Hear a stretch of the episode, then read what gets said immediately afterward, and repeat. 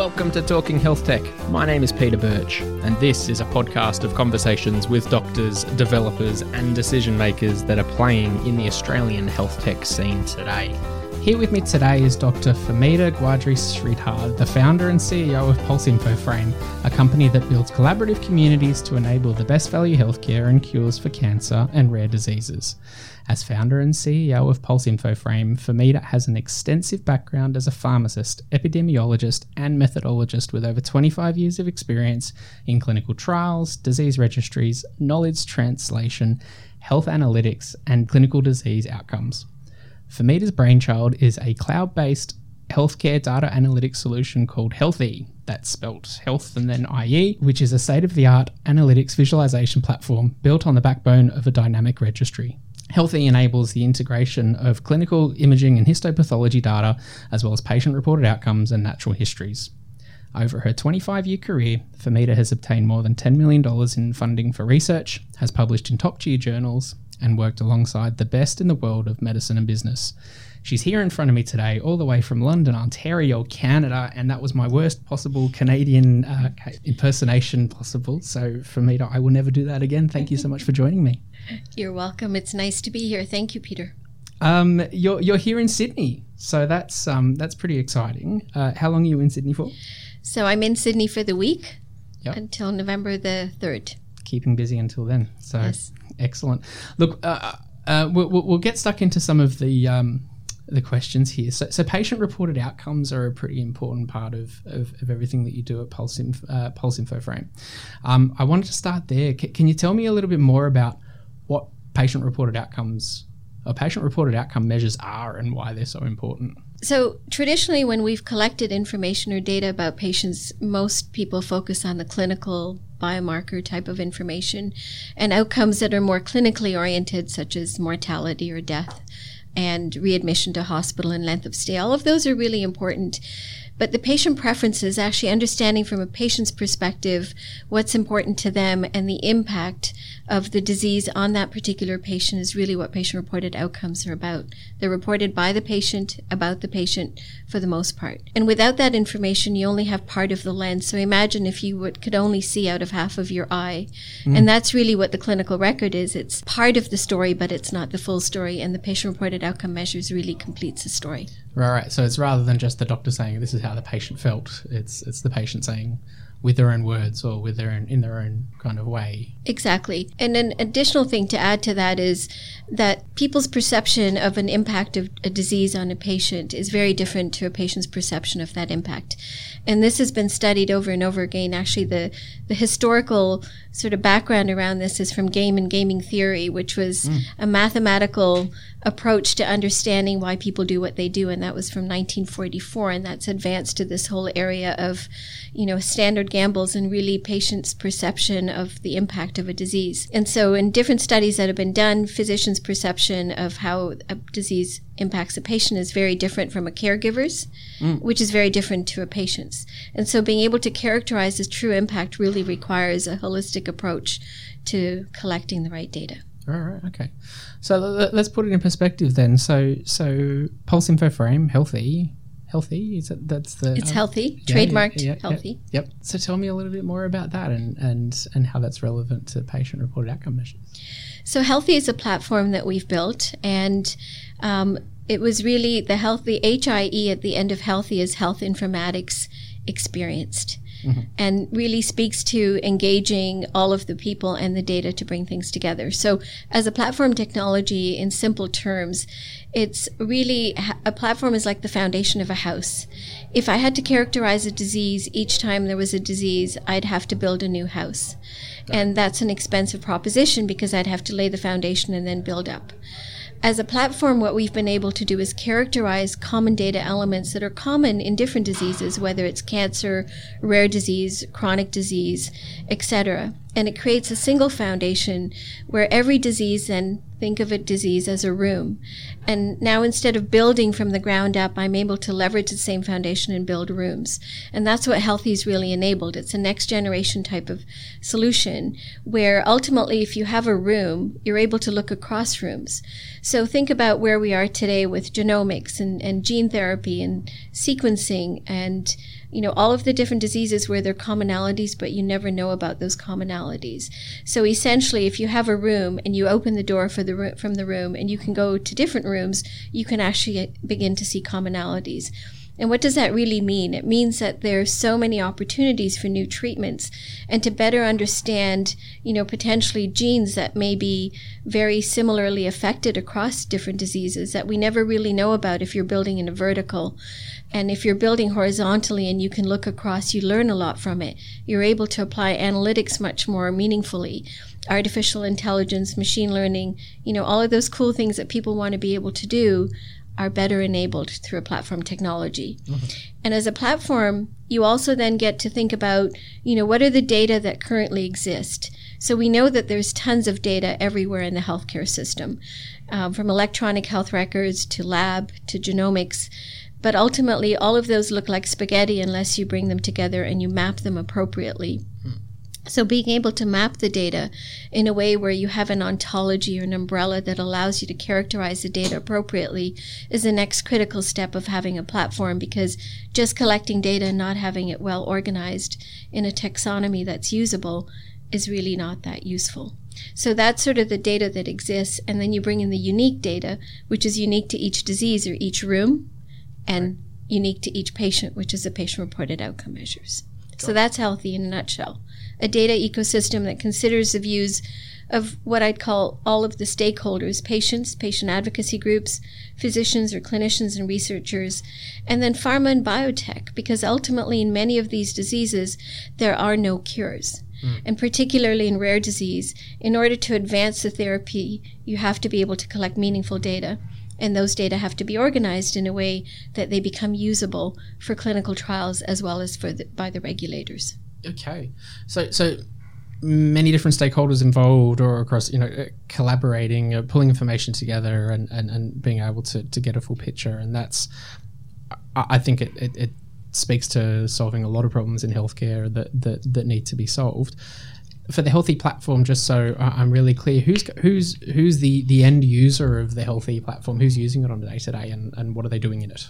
Yeah, so the two major users of the Healthie platform are physicians and researchers. So on the clinical side, you have clinicians who have a vested interest in a disease and they're able to provide data either directly through um, data that's being collected at academic medical centers or community health centers um, or integration with electronic health records.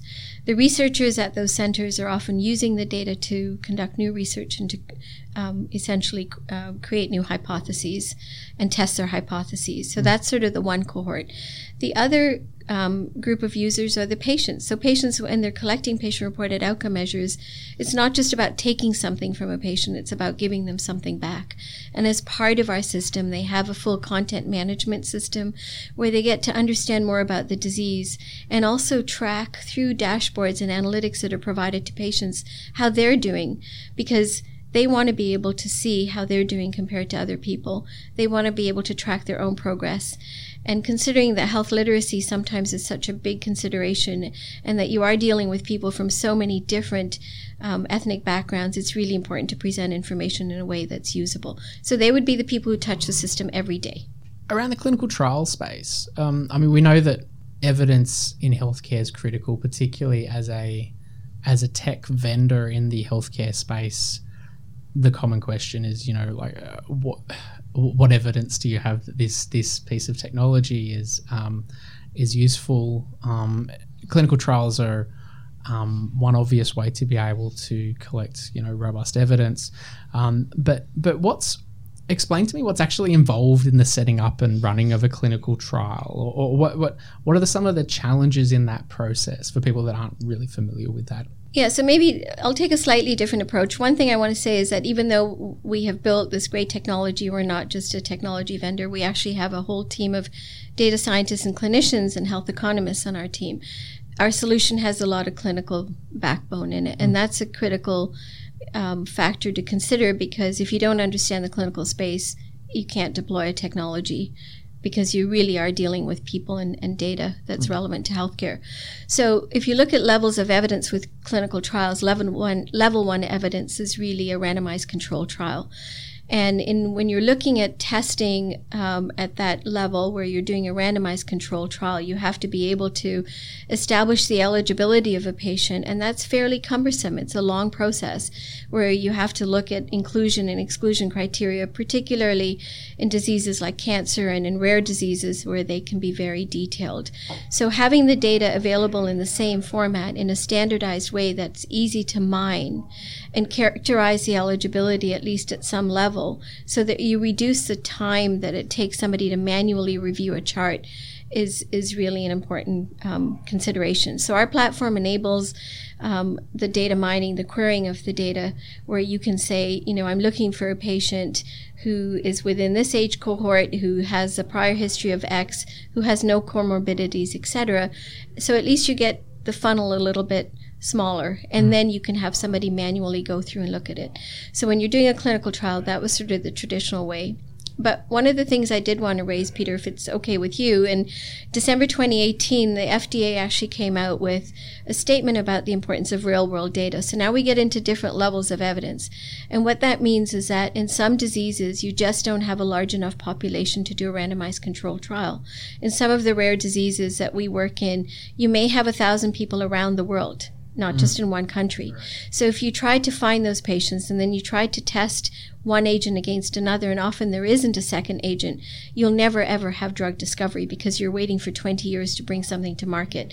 And really, the need is more urgent. It's today.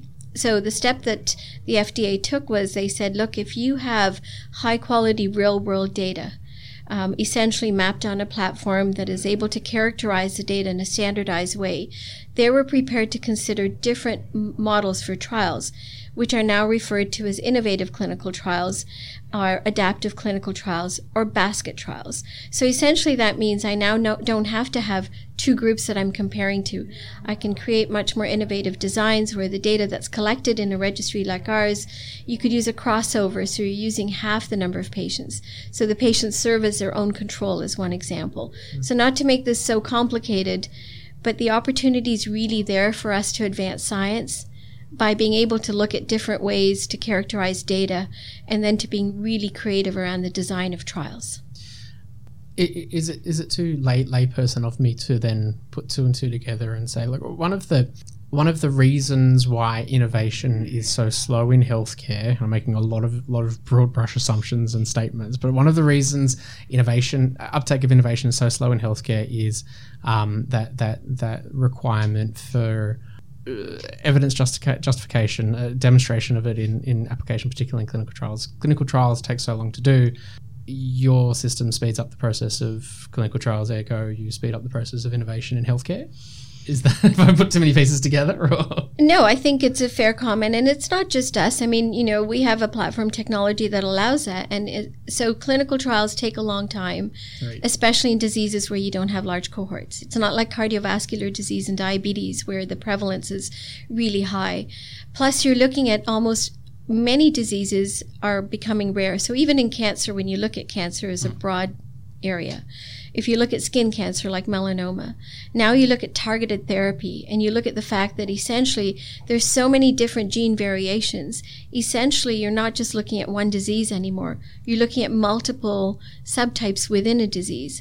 So there's a lot more rarity than people think about. So you're right. If you can compress the time for trials, if you can use data in a meaningful way so that you're not then duplicating the data collection. We collectively as society we spend billions and billions of dollars collecting data, much of which which is not new, used. So if you can actually think about the fact that you can define the data elements that you're collecting, you think about the endpoints that are important from the very beginning, and you start the design process not from the beginning to the end, but what is the end that I want. So that's going to help me characterize what I actually need. You compress that time, you get regulatory approval sooner, and you're able to basically fast track drug development. Yeah, nice. Speaking of collecting data, you, you, guys obviously collect a lot of data then. Um, how do you collect your data within Healthie? So, multiple ways to collect data. One is um, through interoperability with existing data collection systems like electronic health records, mm. lab, genomics data. We're able to integrate directly. Wearables, we have open APIs, so you're able to bring in those data.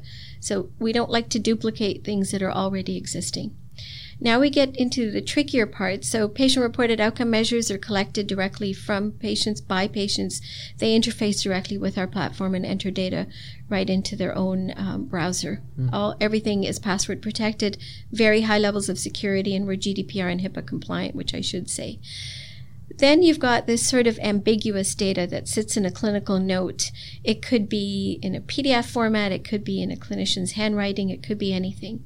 So we have started using different types of natural language processing to characterize the data. Again, we didn't build the NLP because we believe strongly that if there are ways to collaborate with others who are experts in fields and have brought best practice, that's what we should be doing. So we're applying some NLP right now to a number of rare diseases where often, you know, a record of a patient is 8,000 pages. And the challenge is that you don't have standardized data, so one doctor isn't going to necessarily write the same note as another doctor. But by being able to structure the data that in, that's currently in a clinical note, excuse me, we're able to then um, bring it into a platform and categorize it and standardize it. So in summary, you're taking existing data sources, so you have to be interoperable with those sources. Then you're bringing data in directly from patients. Third, using natural language processing. And I guess the fourth is where sometimes you don't have any of those resources, we do sometimes have to have clinical research associates working in hospitals who are manually entering data at the source because there is no other source for the data. A, it's a, it's a lot of data. um, so uh, so, what are some of the examples of the trials that have been run through your platform, and and perhaps some interesting stories or outcomes from those? So the trials, I mean, I would. There are lots of clinical trials that come out that are run by pharmaceutical companies where they're looking at el- eligibility for patients, and that's really, you know, the trials not being done in our platform. The patients mm. are being identified. Right. Um, probably a better way to think about this are the real world evidence data that are coming out that are actually supplementing how new drugs are being developed, as well as the sequencing of treatment. So I'm going to go to melanoma, where it's the longest standing registry we have, and the first cost effectiveness analysis looking at the treatment costs of unresectable metastatic melanoma. Putting those data together with payment or claims data came up with the first economic model to show the impact of new treatments like immunotherapy in those patients. That then led to changes in the way patients were treated, and that subsequently led to changes in understanding the sequencing of treatment. So, mm. what do I mean by that? Um, the real world data serves as a platform where you could say, now I have this drug. But if I use this drug, patients seem to have a lot of side effects. And if they then are not able to get any more drug because they've been compromised in terms of their side effects. So, in other words, they get so sick yeah. that you can't give them any more drug, then that's it. You can't give them anything because their blood counts are down, etc. Right, right. By using that, companies were able to look at resequencing the treatment. So where they're looking at targeted treatment, they they were able to say, okay, if I switch this around now in the real world and use this drug versus that drug, so it's a naturalistic clinical trial if you want to think of it that way, because in real life it becomes unethical then to start testing two drugs. Um, that may have a slightly different effect. Mm. In the real world, you can see the effect, switch the treatment, and through the natural history and progression of a disease, you're able to fine tune the treatment. It, you're moving towards precision medicine. So that's a different way. When I talk about an innovative clinical trial, you're technically not enrolling them into a clinical trial. You're actually looking at things more naturalistically and you're able to switch treatment. And then the new studies that come out, the new clinical trials, have a different approach. So those are all of the new studies that are out now in melanoma, looking at PD-1 antibodies, looking at targeted treatments, looking at combination treatments. They all come out of those types of experiments, if you want to call them wow, that. Very cool. Very cool. Um, what about putting it in perspective here for Australia then? So um, you, you from from Canada um, here in Australia, seen a little bit about how we do patient reported outcome measures and how we've um, embraced that concept. How how have you, from your perspective, seen that Australia is adopting that way of thinking compared to say other parts of the world? Are we behind, ahead, forward, in the middle? Where are we at there? Yeah, so I think if you look at the impetus for patient reported outcome measures, the US was probably the first looking at payment models that are predicated on patient reported outcomes or patient outcomes, right? So it's a value based outcomes, value based payment. Mm-hmm. Michael Porter and his group at ICHOM sort of created this whole enterprise around calculating and, and capturing data that's relevant from a patient's perspective. So Australia was very quick as an adopter. Um, in terms of looking at patient reported outcome measures and calls them leading uh, under their leading better value care initiatives. So, um, you know, it's a very ambitious, ambitious initiative. In fact, Pulse is involved uh, with the eHealth in the state of New South Wales as the platform technology that will be rolling out the first patient reported outcomes and patient experience measures for New South Wales this year. Okay. And but your question was really where does Australia fit? Everybody has their own sort of take on how they're going to be using the data. Mm-hmm. And um, I think Australia has taken a, a, great step forward in terms of characterizing the data, in terms of thinking about how they're going to be able to use it, and taking, I think, a very state approach, starting with um, clinicians who are specialists, so focusing on the specialists. Some of the you know, high cost disease areas like chronic obstructive pulmonary disease and others where you have new technology, new treatments, and you really want to be able to assess the impact across the board and eventually do some benchmarking. So I would say that Australia is in the in the top 10% of the world globally in terms of embracing the idea. Okay. Now the proof will be in the pudding once mm. it's rolled out and then we see how the data is going to be used. Yeah, so t- tell me more about um, what you're doing with eHealth then and, and New South Wales Health. So, um, New South Wales, it's actually the Agency for Clinical Innovation, ACI, that um, initiated this um, project several years ago. They have a keen interest in the um, ICHOM work that was done out of Boston and uh, decided that they wanted to start to collect information from patients. Uh, and so we were part of an RFP. I think there were 40 companies that were vetted, and we uh, were um, fortunate to be chosen as part of this landmark initiative. And what we're doing is essentially, as a phase one, we're uh, there are five diseases that are targeted, but with about 17 or 18 patient reported outcome measures, because several diseases have more than one measure that's associated with them, because all measures capture something different. So, for example, there's some that are more about general health, some that are very, very disease specific. And what we're doing as part of the first phase is collecting data uh, directly on patients, but working with the specialists in a number of academic centers and health centers as part of New South Wales.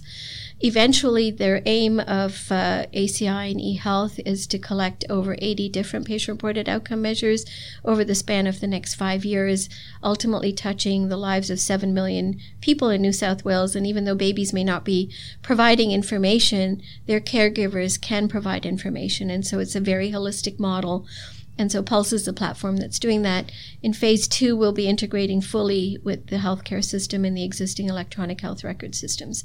We're already pulling in some data that ultimately will have a seamless model for patients. So if I'm a patient seeing a physician, the physician won't just be seeing, or the clinician won't just be seeing all the clinical data and lab data. They'll be able to see the patient reported outcome measures. They'll be able to track how a patient is doing much more holistically, and as a single view, be able to see the entire picture of uh, the patient journey. Wow. Sounds like you're going to be in Australia a bit then. You're not just swapping by for a week. no, no. Our team have actually been here quite a bit over the last couple of years. Yeah, and yeah. Uh, yeah, so it's, it's very exciting. And, you know, I think the whole world is watching Australia. So this is a great opportunity for eHealth and the Agency for Clinical Innovation to show the rest of the world, I would say, great. you know, the great work that can be done. Excellent. I love it. Um, winding things out then? Like what, what's next on the horizon for for you guys at pulse? So we are committed to supporting um, you know this whole idea of the patient journey. Um, in australia we're doing other things too. So we're launching the first uveal melanoma registry which is global with five us sites three sites in the UK, and the Garvan Institute in uh, Australia will be the lead site nice. for uveal melanoma. Um, we're, so we have a large um, sort of cohort of cancer diseases that we focus on. Uh, skin is one, so we have a whole skin franchise essentially with Merkel cell, um, uveal melanoma. We're doing squamous and basal. Everything we do is global uh, essentially for the most part. We have lung cancer and we focus on subtypes, triple negative breast cancer, etc. And then in the rare disease community, you know, there are such um, small populations around the world that we're doing a lot of work in rare disease too, globally. And so for Pulse, it's really about continuing to build our footprint not just about collecting data, but building collaborative models. And what that means is by working uh, globally and p- having appropriate data sharing agreements in place, we can collectively gain knowledge from one another, which ultimately is there to support, um, you know, the development of drugs. And one of the diseases we support, which is CDKL5, um, you know, there were very few patients initially in trials, only one company doing drug development. Today, four companies doing development, two recent approvals by the FDA. Patients finally have an opportunity to get treatment. And another one, which may be interesting is Castleman's disease. Um, David Fajgenbaum, who's a physician who started that network, just released a book called Chasing My Cure. And he, um, you know, is somebody who almost died from Castleman's disease, where no treatment was available and no diagnosis was available. And he claimed said that if he survived, which he did, thankfully, he would build um, you know this this uh, initiative, and so we've been fortunate enough to support him globally in ten European countries and patients from all over the U.S.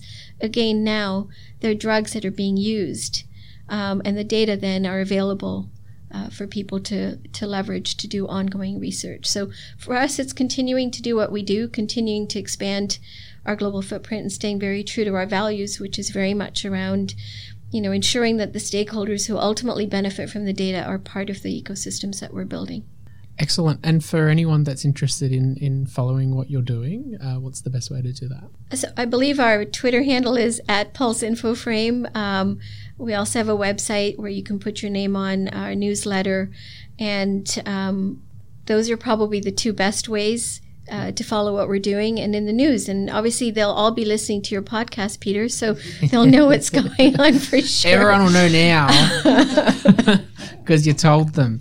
Look, uh, Femida, thank you so much for joining. I'll put the links and everything for Twitter and the website and a few other bits and pieces in the show notes. Um, best of luck with all your endeavors here down under and, and, and globally as well. Thank you so much.